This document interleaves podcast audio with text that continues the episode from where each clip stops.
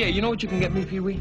What? El hombre. That was a catastrophe. I know. I know. that's that's a new low. Roz is better. El hombre. Brought to you by Hunt Services. El hombre. The natural meets Rudy meets. Ah, I don't even know how to describe it.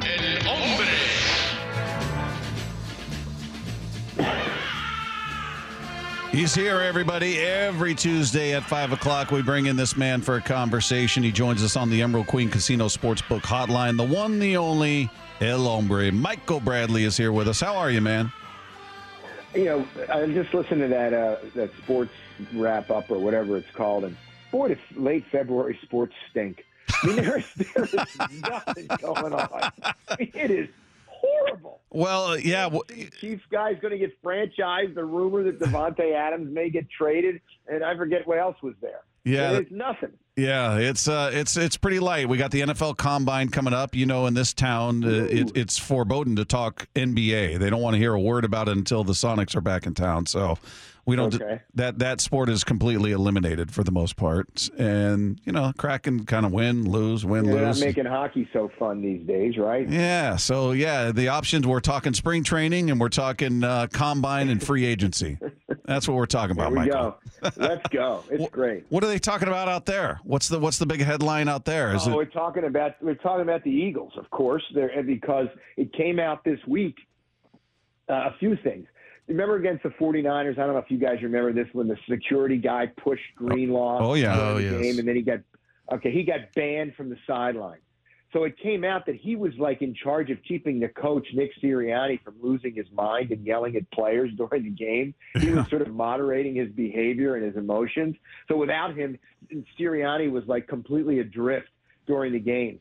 Now something else is coming out that there was a lot of discontent in the locker rooms, and Sirianni was favoring certain players over other players, and this all just came to came to a head at the last six weeks of the season, and that's why the team completely deteriorated. So it's uh, it, it, that's all they're talking about here. Phillies now, who cares? Flyers, uh, forget about it. Sixers, maybe a little bit, but it's all Eagles all the time. Is that the story that came out? It was it was it Craig Carton and and then Schefter was like rebuffing it, saying his we, we don't know. We Carton won't tell you what the story is, uh, but there's I mean, look. There's it, it, you cannot even question that there was trouble in the in the dressing in the locker room. Sorry, I was going hockey there for you a second in the dressing room. Eh?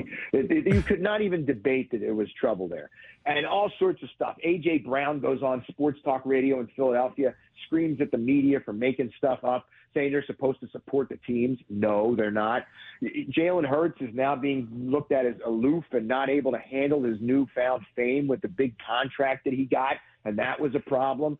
Certain offensive linemen were favored over other offensive linemen. There's all sorts of stuff that, that keeps coming out. And and today, both Sirianni and, and uh, GM Howie Roseman met the uh, media out in out in Indianapolis for the combine. And you would have thought that it was the tap dancing championship of the world because the two of them didn't answer any questions straight. Yeah, the, security guy you're talking about is that the Dom DiSandro. Is that his name? Big became- Dom, of course. Yeah. Yeah. I think it's interesting that a lot of the stuff we, we just mentioned, um, the the combine, and a lot of what goes on behind the scenes are guys like him. You know, and I know the the Seahawks do a really good job as far as the security, uh, not security, but background checking background on all of these college players coming in, and that's one where Jalen Carter. Remember that kind of got bubbled Yeah. up to the to the surface, and there were some other things that came out, but that uh, Dom DiSandro guy, I mean, that might be the most important guy in Philly right now with the combine coming up. Well, he's not just he's not as much the background guy. He's a fixer. All right, so you get a, the phone call late at night. Somebody did something they're not supposed to do. Somebody's in a little bit of a problem here. He's the guy who fix it, fixes it, and he's very much uh, earned the trust of the players. But you are correct. You know, you can watch a guy run around some combs and catch some passes and maybe even throw some passes. But the real stuff happens in the meetings, it happens in the interviews, Yeah. it happens in the background stuff because nobody wants to draft somebody who is not going to play hard, is going to be in trouble, or just isn't going to be an asset to the organization. Yeah, and then um, you know the other thing that's kind of interesting about that, and I think it's because of Zoom and, and all that, but we're hearing now, uh, Michael, that there's lots of coaches that aren't going. Now the Seahawk coaches aren't going because they're new and they're trying to get their you know system down and everything. But as far as attendance at um, at the combine, it sounds like that's kind of becoming a thing where it's like, yeah, let's. I mean, I to me, you see the guy play you know, you watch the film, all that. I mean, I'm mildly interested in all the drills and things, guys running around in their underwear, whatever. But mostly to me, it's about the character. Uh, of these guys, and I think that's kind of interesting. And I, I feel like these security guys, more than ever, you know, that are doing background checks at the at the combine. I, I, think that's one of the reasons, though, why you see um, the the coaches not going there anymore, just because you can you can get plenty from you know they have the scouts there, and then you can get plenty from uh, the the Zoom interviews. Yeah, you're right about that, and you also can watch every drill on either live television or on tape. Yeah. So it's not as if you've got to be sitting 50 yards away watching them go, and you can watch it in real time, put your own clock on it, uh, or or watching it on tape. So I, I get that. What, what I I mean, and Zoom interviews, while they are, you know, they're they're productive I still think there's nothing like talking to people in person. Mm-hmm. Yeah, I want to see how somebody responds when I ask them a tough question, and not just from the chest up. How do, what do they do with their legs? What do they? I had a student in my class today, in my, in my office today. She'd come in. I'm, I'm a second reader on a senior project, which means I just like have to go to the thing and ask a couple questions. But she and one of the, the her teammates showed up in my office today. She'd never been in my office before. She was clearly nervous. Her right leg was going up and down like a piston in a sports car. so I, I, I want to see that from a guy. I want to ask if I'm a coach and I, I've got a defensive back. I want to put him up on the board and start asking him, what, what do you do in this situation? What do you do with this against this offensive set, et cetera? So um, it's it's interesting. It's interesting to see um, all of this how it plays out and it's still going to be some team's going to make a dumb quarterback choice, even though all the evidence points to them not doing it because they think they need somebody and they'll t- they'll try anything they can to get somebody who can play the position. I think you're right about that being there in person. I do I do think that that, that really matters. So hopefully it doesn't hurt the Seahawks because they're not going to be there. So. Hey, uh, well, I'm sure they'll have executives there. They might have oh, a GM yeah. or you know somebody there. Yep by the way, Michael, I've had a number of people text in, and, and I think Dave even asked me, "Where? What is it you teach?" I teach journalism. I teach public speaking. Uh, I'm I'm a, a full time professor uh, there, and I'm also the faculty advisor to the school newspaper at Villanova. Um, you'll love this one. Yeah, you'll you'll love this one. I was just named a semifinalist for the prestigious Lindback Award for outstanding teaching at Villanova. Only 15 semifinals out of 600 nominated by the students. Congratulations. That's awesome. Why, so, thank you. So they, they I hope I don't get to the final round though, because there's like a 50-page package you got to fill out. Oh, jeez, what a hassle! You're like, keep the award. I don't want to yeah. fill this damn yeah. thing out. Do you think you exactly. could? Uh, you think you could uh, teach me to uh, do the updates better so that I'm, I'm back trading on with Bob? You, or is that? I'm going to tell you something. One month with me, and you would be a, a perfect public speaker. It'd be unbelievable. Okay. You'd be you'd be like Walter Cronkite, newsman extraordinaire. Yeah, exactly. So I guess your students like you. They really, really like you. I guess, right? They like me. They really, really like me. Yeah, I guess. I don't know. I, am a wise guy. I tell a lot of dad jokes and do silly stuff in class. You know. Did you go see the? When did you? class? I always make sure. What's that? Did you watch the holdovers yet? No, I haven't. I got to see it. I understand it's something I have to see. Yes, it was just uh, like I said. As I watched Paul Giamatti uh, playing the role of a teacher there, it just I, I kept thinking of you. I've never, I have no idea what kind of a teacher you are, what your personality's like in a classroom, but for some reason, I just kept thinking of you it's pretty darn close to what you get on Tuesdays from five to five twenty-five Pacific. I think I would be sitting in the back of your room. That's for sure. Dave be going, don't it look at me. Doesn't matter. Uh, my favorite, one of my favorite days of the year is the first day after spring break, which is coming up on March 11th and then March 12th, the first day of classes, because I give my halftime speech when I tell the students and look directly at them that I know they haven't been paying attention in class and that they've been sitting on their computers looking at videos and messaging and smiling. And, and I just say, your class participation grade right now is really low. and the looks on their faces, it's, it's priceless because they're like, How did he know? How did he bust me? oh, he sees it all.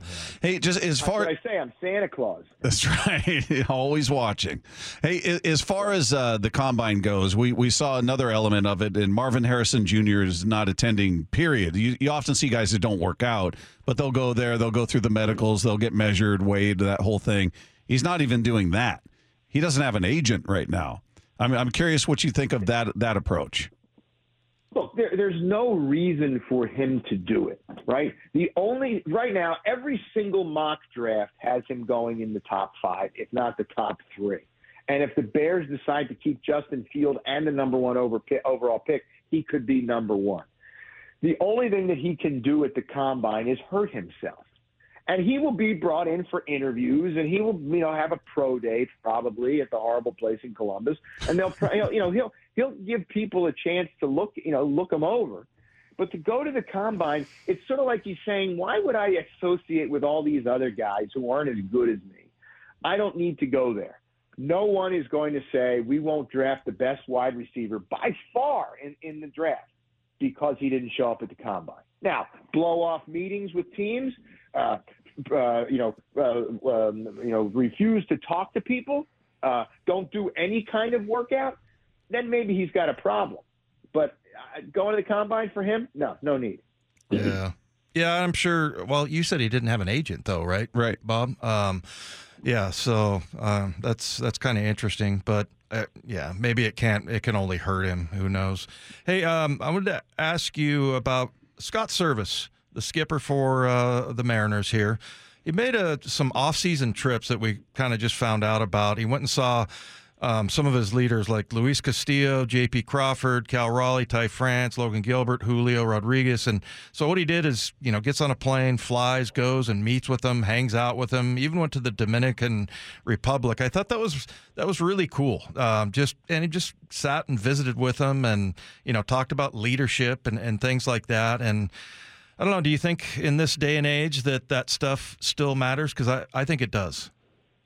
Oh, it absolutely does. I, I love that he did that. That is a great thing. Whit Merrifield just got signed by the Phillies, and he showed up, and they started asking him about what it's like to be at the team. He says it's unbelievable the culture that's in that locker room, and I know culture gets overused at every level of every sport, but yeah. it is so important to have a situation where the players not only like each other, but they respect the coaching staff. They think the man they ha- they know how the manager is going to operate. They trust him when he makes a move or makes a decision or has to tell them something that he's doing it because it's for the good of the team. He's not being vindictive. Those kind of face-to-face off-season meetings. Think about anything you do if you've got a friend and you're just texting with him or her and you're just and you're just calling, you don't have the same level of connection as when you're with that person in in in the, in the flesh. So I think it's a great move. I love it. Uh, they just asked one of the Phillies today about what the culture's like on the team, and he said it's great. He says it's not like the Latin guys go out to dinner by themselves and the other players go out by themselves. Everybody goes out with everybody. We're all doing stuff together. Now that could be a bunch of malarkey, but if it's true, it's a reason. It gives you a good uh, look into why this team has been successful. Hey, uh, speaking of that, I saw another article about uh, Bryce Harper and a potential contract extension. Why it's a good idea, even though he's got, I think, what seven years left on his deal or something like that. Yeah. Uh, is is that something you think realistically gets done? I know he said, "Hey, we got to get wheels signed. We got to get these other things done," which you know shows he's paying attention to the team around him and not just himself. But is is that something you expect to happen? That despite the amount of time he still has on that deal, that they'll. Yeah, I don't think. I'm sorry, I don't think it's going to happen in March, but I think it will happen sometime this season. This is a guy who has really developed a bond with the owner, the main owner, John Middleton, and and I think, you know, his he's gonna they're gonna look at him and say, this is a guy we want to be here, to be happy, and and he's going to, you know, when he's 40, is he going to be hitting 35 home runs? Probably not, but he's in great condition other than the fact that he had a, a, a, a UCL tear, which is odd for an outfielder. He's been in good shape and able to play, and he bounced back from it in record time. He's a gamer who wants to be on the field. He hits big home runs and makes big plays at the right time, and the fans love him. So it would be silly for the Phillies not to try to, you know, tear the thing up and give him a new contract because he's not being paid as much as the other guys are at this at the same level anymore because the numbers keep going up. Hey, uh, I forget what uh, what your your take was on speeding up the game and everything. We heard a, a story today where somebody was trying to say that uh, it was leading to injuries for the pitchers because you know the the speed of the game because you know they're they're lower, lowering the numbers and, and you know I don't know I think I think I, I, noticed it much more when I went to a game, not so much on TV, but when I went live. But what was your overall takeaway and you think the MLB knocked it out of the park on that one? Absolutely delighted. I mean, MLB to me is is all of the leagues have big problems, right? You got sexual predators in hockey. The NBA now they just admitted nobody plays any defense. It's it's no fun anymore. Yeah. It's nice to eat marshmallows, but you don't want to eat forty of them. Okay, so it's nice to watch guys score a lot of points, but you don't want to see it all the time. You want to see a little bit of defense being played. The NFL, eh, you know, they, they, you can't trust the refs and and MLB basically screws everything up. But they got this one right. Yeah. And and I know some pitchers are upset, et cetera, et cetera. But you know what? They're going to adjust. The, the players in the minors are going to be adjusting to it. And guess what? This is how it used to be. Okay. I watched an inning from the 1971 World Series between Pittsburgh and Baltimore. The pitcher caught the ball, looked for the sign, threw the pitch. He could have been working on a 10 second pitch clock. So I'm very happy with it. They've cut down number of mound visits. They've knocked one off of there, so it's four rather than five. They've cut down the number of seconds when there's a runner on base, I think from 20 to 18 for the upcoming season. And it's nice to go to a game that lasts two hours and 20 minutes, two hours and 25 minutes, rather than sitting there an hour and 20 minutes in and going, oh my Lord, it's only the third inning? This is grim. Yeah, I, I think it was uh, Spencer Strider from the Braves that, that tried to connect the injuries that have been going on to you know the pitch clock, which it was a pretty extensive article, and they did all this research and said they there was no discernible difference between in the last decade from from you know the pitch clock and no pitch clock, like basically having no impact on injuries that, that didn't change because of that, which seems far fetched. Oh, I've got two less seconds to throw a pitch. That's way too taxing on my elbow or my shoulder. It doesn't seem to make a ton of sense. Um, speaking of pitching, and Spencer Strider. By the way, Spencer Strider should focus on trying to beat the Phillies in the postseason rather than whining about the speed up rules. Okay, Mr. Leg Day can't get it done in the postseason two years in a row. So stop, stop your belly aching, you weasel. I, I knew that instantly that he's from the Braves, and there was going to be an NL East uh, yeah. Uh, comment there. That's why I mentioned his name. How do you like your How do you like your NL East banners, fellas? Yeah. Can't win in the playoff. Hey, do you see? A, and I constantly get, uh, you know, whether it's a text uh, during the show or on Twitter. Is somebody going to take a chance on Trevor Bauer? Do you think? Because he said he'll play for the league minimum before the season. I don't think before the season. I think it's going to be if you know, or, or if it is before the season, it's going to be a team that has a lot of injuries and just have to sit down and say, "All right, we got it. We got to bite it, and we got to do it." Um, he's he's not somebody that would be welcome. I mean, there'd be fans that wouldn't like him. The media would rip the team. It's just not a popular pickup. What? What? If, uh, sorry. What? But what if the Phillies did that? I mean, would there be because he's the court case has been settled or whatever was going on? However, they settled it. It's it's no longer an issue with him. Uh, yet there still seems to be sentiment uh, around him that he's not a great guy, even prior to all these accusations that he was not a, a popular figure in the in the clubhouses. And but you got people like Jonathan Papelbon saying, "I'll I'll pay his minimum salary if a team gives him a chance." I'm not sure why he's so invested, but it's somebody in- like Jonathan Papelbon either. He was a, a bit of a turkey. So I mean, look, here's the thing: if he showed up in Philadelphia, the media would, would tear him to shreds. And, and then if he started to play poorly, the fans would rip him a new one. I mean, you saw what they did to Kimbrel last year. I can't believe the Orioles signed him. This is a team that actually wants to win now. I could see if it's the Marlins or the Pirates or some of these awful teams that would say, okay, we'll sign him because we, we, we got to have players on the team. The Tigers, right? Who, who I don't know if you saw on Sunday, four guys, two infielders and two outfielders misplayed a little bloop into right center field and yep. inside the park home run. Yeah. yeah. Ladies and gentlemen, Tiger Baseball, get your tickets now. so he he's he's somebody Philadelphia would not be the landing spot for for Bauer. You just couldn't do that. And by the way, kudos for using the word turkey. I think it's making a comeback. I really like that I, I do. I like it. I like it too. It, it's it, and it's a great line from Trading Places. It ain't cool being a jive turkey so close to Thanksgiving. Yeah. Let, let's let's bring that one back, Michael. Uh, Okay, oh, we'll get on it. we'll, we'll get on that. Yeah, That- That's when he was talking about his chain belt in karate. Chain belt. yeah, exactly. I'm a chain belt in kung fu. Yeah. I'm karate man. I'm bruised on the inside. It, that that play you were just describing, where the guy's heel kind of kicks up and kicks the ball Yeah. into into right field. Uh, you've been watching baseball longer than than me. I I've never seen anything like that before. Have you ever seen? No, I haven't. I mean, and then Jayson Stark on the Athletic writes a great column. I don't know if it's every week or every couple of weeks, where he really goes into like the statistical minutiae of what's going on in baseball and finds stuff that you say, "Holy cow, that happened for the first time." There's been how many games played over how many years, and that. But that- that's that's a new one for me. Yeah. An inside the park home run on a bloop to right field that four guys converge on, and one of them just kicks it, and the guy keeps going. No, it was beautiful. Clearly, I did it on purpose. Yeah. Right? Yeah. Yeah, it was a very Oh, skilled course. move by him. Well, they had a bet on the game. Exactly. A home run to shallow second base is what that was essentially. Yeah, it, it was a plus twenty-seven thousand. It was great. He made a lot of money. He is El Hombre, Michael Bradley. You find him here every Tuesday at 5 o'clock, and you can find him on Twitter at Daily Hombre. At Daily Hombre is where you find him on Twitter. Michael, as always, we appreciate it. Great stuff. We'll do it again next week. So long, suckers. There you go. There you go. Lefko had to jump in, save, he- save the sound effect.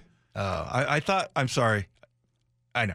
Uh, I thought he was going to say, "So long, turkeys." Turkeys. Yeah, he's going to bring that back. you like that, calling somebody a turkey? I like it. I think it's funny. It's uh, used to be like a, a major slight back in the '70s. To call somebody a turkey? Yeah, or a jive turkey. Jive turkey. Yeah, that is trading places with the two big guys in the in the jail cell. so good. All right. Our thanks to uh, Michael Bradley. Coming up, how do the Mariners address some uncertainty in the corner outfield? We'll get into that next with Wyman and Bob. This is Seattle Sports on 710. Wyman and Bob Powered through the Alaska Airlines Studio. on Seattle Sports and the Seattle Sports app.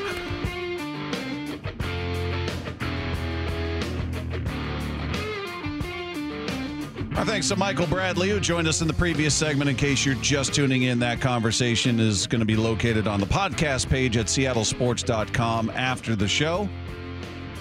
But click subscribe. That's the way to avoid having to go through the process of clicking on the podcast tab, clicking on our picture, looking for it. Where is it? You just click subscribe, then it's you're taken care of from that day forward, Dave. I think I've heard you mention that. Yeah, a timer 12. Yeah, It's it's just trying to make everybody's life easier. That's where technology can make your life easier right there. yeah. One stop, one button push, boom, you're done Oh, you said push. for your benefit. yeah. Matt's not here to chime in for you, Yeah. so we had to do it for you, Dave. Push. push.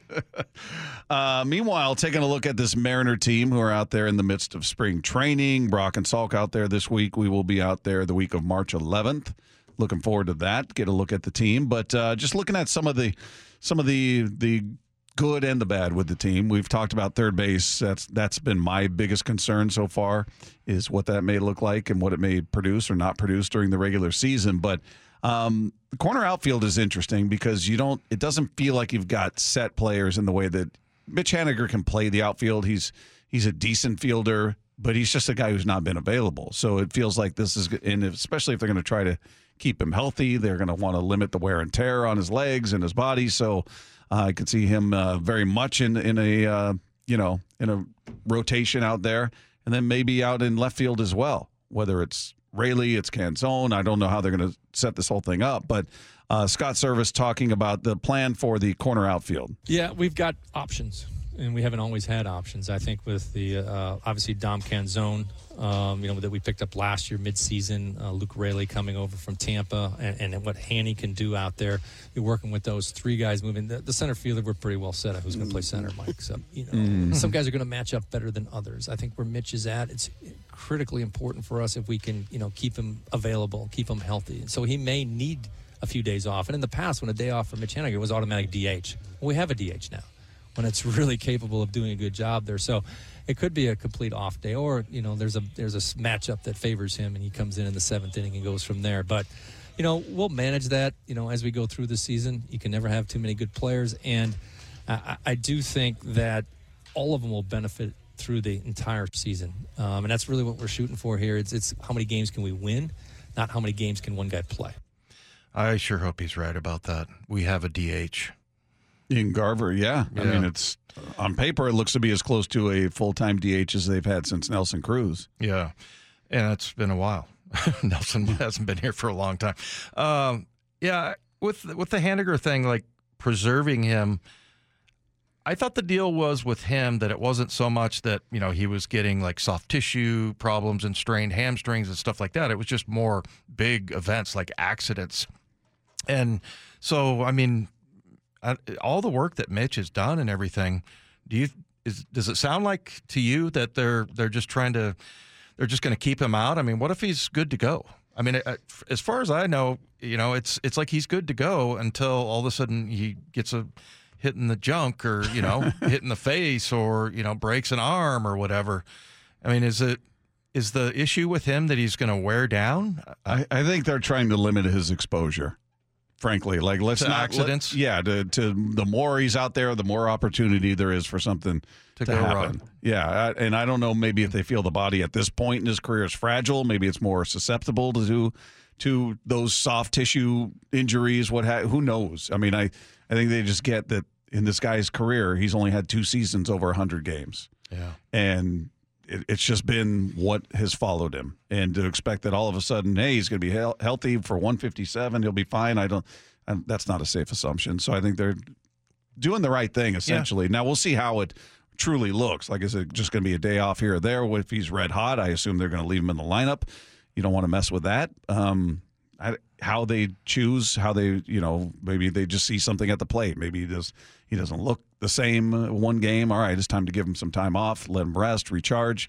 I don't know. Well, they're going to figure it out as they go. Um, from Mitch's point of view, though, he's he was asked about you know balancing the highs and lows of his career to this point. Yeah, definitely been been both throughout the career, and um, I guess thankful to have experienced both. And um, I think the bad times or the tough times is just allowed me to soak in the good ones better, and um, you know, just like I said, trying to give back to my teammates and and the fans and and play hard for the team. I want to. I've always talked about that ever since I got here. I want to win a World Series in Seattle, and um, this city's starving for you know another winning team. And um, it was such a great feeling going to the playoffs, and sucked falling short, but um, we accomplished part of our goal that year. And I know they they missed the game playoffs by a game last year, and we're looking to get back there and do that again. And um, for me, I'm, I'm I'm really thankful for everything I've had in my career. You know, the ups and the downs, and I like I said earlier, I just think it's it's made me grow a ton as a person and a player. So um, I think now it's just have fun, enjoy, play hard, and help the guys around me, and let's let's win a World Series. Can you imagine sitting next to him in uh, in the clubhouse and hearing those kinds of things? I mean, he could be bitter about it. I mean, he's talking about appreciating the good times and then soaking it in, and just all of the. I mean, you talk about great leadership. I mean, you're a young guy and you're struggling, and you you listen to him. You know all the stuff that he's gone through. He says, "Come here, kid. Sit next to sit next to me. I'll tell you about struggles." I mean, and look, uh, same thing with uh, you know. I thought it was a really cool move. Uh, we all did. Uh, Scott Servais going and visiting everybody, and a lot of people might say, "Well, those things don't really matter. Can he hit the ball?" And you know, and then you have the other. You know the other uh, side of it, where you have guys going down to Driveline and all these little technical things that are, you know, about the swing and and and all that. But I don't know. I, I feel like a guy like Mitch Haniger, he uh, he he just has such a great perspective on being a, a professional athlete. And I remember that you know my my last year in the league. I didn't know it was my last year, but just I I remember talking to a couple of the young guys. I'm like, dude, we get paid a lot of money to to play a game that we love. I mean that, that just having that perspective especially you know when you're a young guy and you you know you have uh, you're having problems and you think you don't like it and it's it's no fun i mean th- this is a great it's exposure to a guy who just really gets it Yeah, yeah, absolutely. And hopefully, you know, the younger players will listen. You know, are they receptive to that message? You know, so Yeah. oftentimes you have to go through it to appreciate it. It's like you know having your parents tell you, "Well, this is gonna you're gonna remember this when you're older." And as as a young person, you're like, "Yeah, yeah, okay, whatever. Right. I know everything now. I'm good." But you know, and they they joke around and call Scott Servais, you know, the the dad and Yeah. with his dad jokes and everything. And you don't always listen to your to your coaches like you should, Mm-hmm. because a lot of times they are as old as your dad. But you know, for to have a a guy that, and I guess Mitch is an older guy as as far as a major league baseball career goes, but to have a guy like that telling you it's coming from a different you know source. I remember a couple of times my brother, who's two years older than me, you know, saying the same thing my dad said, and it just got through. Yeah. got through differently just because it wasn't coming from my dad. Uh, one more from Mitch, just explaining what he's learned from all of these injuries. Yeah, it definitely feels like bad luck, but I think uh, for me, I've learned a lot from all the injuries, and I think I've grown a ton as a person. So for me, feeling like being back here in Seattle, having gone through a bunch of rehabs, a bunch of surgeries, and um, as an athlete, I think the two hardest things to get over is like terrible performance and sur- having surgery, you know, career threatening surgery. And I've had plenty of both. So um, I think it's just prepared me to come back and step into a leadership role and, and help the younger guys. I feel like there's a lot of guys on the team I can relate to, whether it's going through an injury, performing poorly, um, trying to get established as a big leaguer. I mean, I've, I've been through a lot in my career, and I think I'm looking at it as, as how can I help the guys around me. I think this is what what needs. I got to rise to that occasion and and take that on head on. So just reiterating What what you just said. Just- What a he's, guy. He's, he's just a wellspring of information for a young guy who's, hey, you're dealing with an injury. Well, let me tell you about the 12 I've had, and Mm-hmm. you know, you're rehabbing from surgery. Well, let me tell you about the four I've had, and you know, oh, you're struggling. Well, let me tell you about the. I mean, he can speak from firsthand experience to all of those things. Yeah, you know, I think I think the hardest part is the injury part of it. You know, I I remember um, I worked as hard as I ever worked. It was I think I was turning thirty. I was having a kid. I was recently married. I'm like I'm an old man, so I got in really good shape. Came into camp, had a great camp. It was like my eighth year in the league. And then right before the opening uh, game, we were going to play on Sunday night. I think it was one of the first ones on ESPN. And uh, the last padded practice, I blew my knee out in practice. And the the problem with that is that yeah, you got to go through the surgery and all that, but everything you did leading up to that just poof, goes away. Yeah. All that hard work. So you know, for for Mitch, that it's been it's been kind of a, a tortured existence for him, and he's uh, he's really handled it well. And I just I love hearing all that stuff from him. All right, coming up, we had a special appearance on what we learned today. At least that's what he wrote here. We'll all find out together what exactly that means. That's coming up with Wyman and Bob. This is Seattle Sports on 710. This is a house of learned doctors. What you just said is one of the most insanely idiotic things I have ever heard. What did we learn today? No one's a bigger idiot than me. Stupidity is, is the easiest way out. A special appearance in what we learned. I was trying to think of what that could be during the break. But I guess we're all going to find out together right now, right, Lefko? Yeah, I guess. I, I didn't necessarily want to do that one first, but you're right. We Well, built you don't it have up. to. You don't have to do it first. We You're just right. Teach That's- people it's it's going to be coming up. Some special appearance. Mike, you want to we should tease get to ahead? I, is you're- how you you're want right. to do that? I'm going to do you today, Wyman. What I'm going to do is I'm going to spoil the best thing first. And what we learned today is that Brock is very encouraging during interviews. The work he put in in the offseason when he's, than he was maybe a year ago because it wasn't easy for him last year. He had a rough year. Yep. Gotta love how Brock will just subtly cheer on the, inter- the interviewee with their answer. Mm-hmm. Yep. Mm-hmm. Yep. mm-hmm. Yep. You're saying the right thing, Scott. Keep going. You're doing well. You're doing well. I think, Bob, I think Brock does a fantastic job. I have no criticisms whatsoever because I don't want him listening too closely to me when we're down at spring training. Uh, that won't stop him. He'll he'll have some things to say. He was already trying to throw you under the table with the whole dating a cheerleader thing. Remember that? Uh oh. Uh oh. We got our guy Dave Wyman who didn't follow those rules.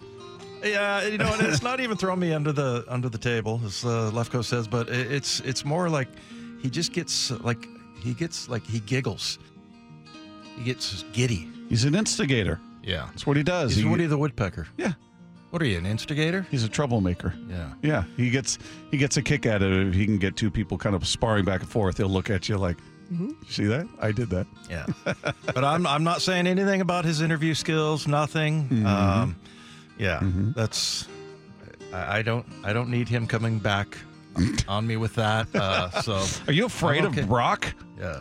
You know, last year I had uh, he ca had me on. I don't know if you guys remember. I, I got up early and I went on Yeah. on the show, and Brock was leading the show, and so I think he in stop it. yeah, yeah, uh, yeah. I, like I was sitting there on hold for like five minutes, and they were just talking. And I Forgot think was about you. Him and Ryan Rowland-Smith. I'm like, hey guys, do you need me? Can I can I go? Can I go back to bed? Yeah. Uh, well, we are going to have him on tomorrow, so you have free reign to do that to him. Or, yes, nah, do whatever and throw that at him tomorrow. So, Yeah, Brock's lots of fun when it comes to that. all right. Well, we also learned that uh, we solve the important questions around here. Hey, did we get the proper s- spelling on Schmegegge? I don't know that there is one, Dave. I don't know what the I don't know what the proper spelling is, and Maybe text it in 866 979 we 3776. we saw a few attempts. Mac and Jack's text line. Yeah. Yeah. Well, it's funny is I think Lefko took a shot at them at the listeners when we were talking about that, so they started taking shots at Lefko instead of they were yeah I can spell Schmegegge and then they'd write Lefko and then they'd misspell his name. And Mike told me during the break, um, keep them coming. Yeah. Yeah. Uh, Schmegegge is a word. There is technically a spelling. What, 'Cause what does a- it mean? It's a Yiddish word. Is it? So just, I don't know what it technically means, but yeah. Ask Taylor. He knows everything. It means putts. Uh, an unadmirable, petty person. unadmirable. Joe Schmegegge is Yeah. a petty person. Poor Joe. Another definition has it as baloney, hot air, or nonsense. Schmegegge. So he'd be like a Joe full of nonsense. Petty, full of nonsense. It's not a compliment, that's for sure.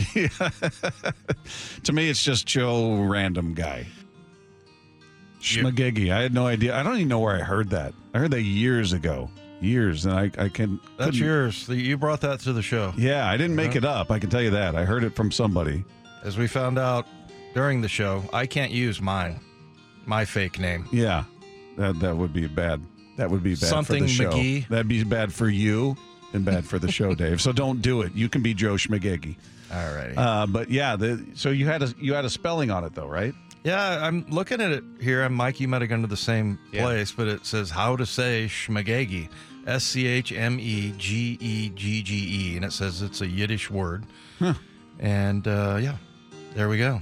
It's a good one. I like that word. We've been saying that for you've been saying that for years, and uh, we never even got into it. So here we go. Now, I feel like, Now do you, you think El Hombre might have brought that up? I feel like that's a word he would say. Uh, no, I, heard, I I honestly been saying it forever. I didn't hear it from him, but I, I also can't tell you where I heard. I don't remember, but I, I certainly didn't make it up. So, probably at the same time I heard uh, fakakta.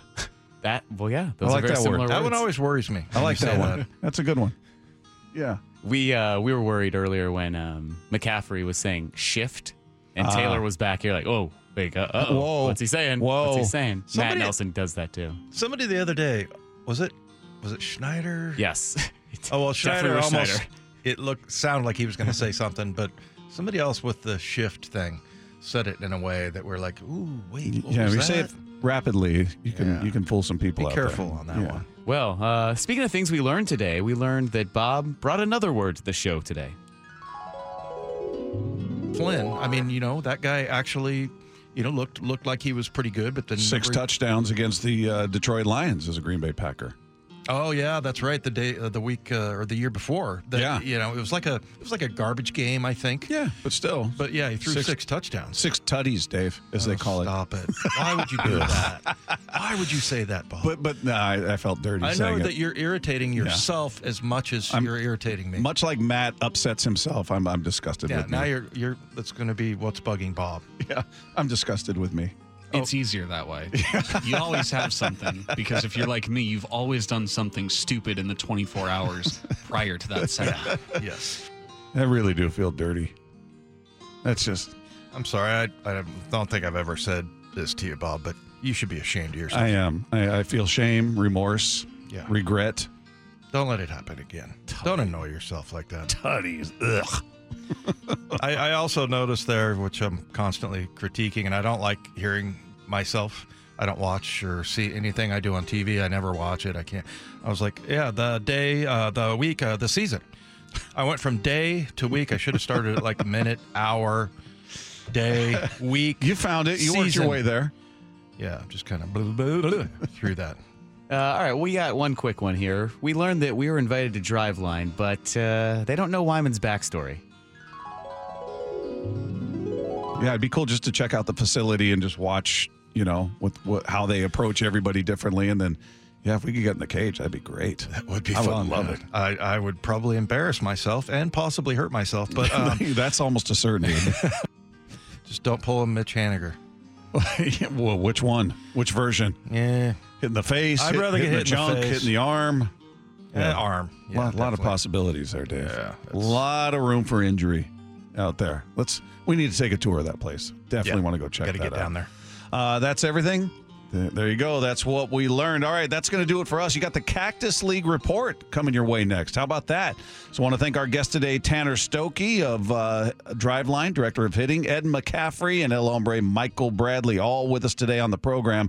If you missed any of today's show, you know where to go. SeattleSports.com. Click the podcast tab, scroll down to our picture, and click on that. You'll find everything you missed waiting for you right there. Click subscribe. That's the easiest thing to do. We're going to be back tomorrow with Wyman and Bob right here, Seattle Sports on 710.